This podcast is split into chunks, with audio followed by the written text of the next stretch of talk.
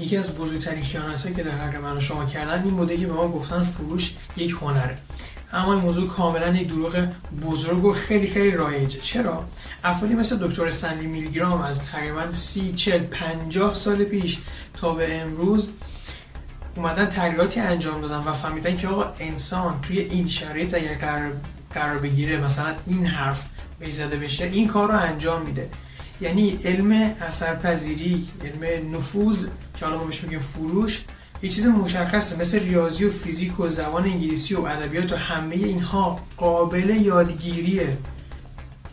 پس میشه یادش گرفت هنر نیست یک علمه و تغییرات علمی روش انجام شده. پس این از این به بعد دیگه نمی‌خوام بشنوم که این به فکر کنی فروش کنن نه نه فروش یک علمه با تغییر و آموزش دیدن دیدن دوره آموزشی کتاب مثل دوره خودم دوره کارتینگ می‌تونی فروش رو به صورت علمی یاد بگیری. البته فروش علمی رو فقط خودم تقریبا یاد میدم توی دوره کارتینگ ولی خب فروش شما می‌تونی یاد بگیری و این کار رو انجام بدی.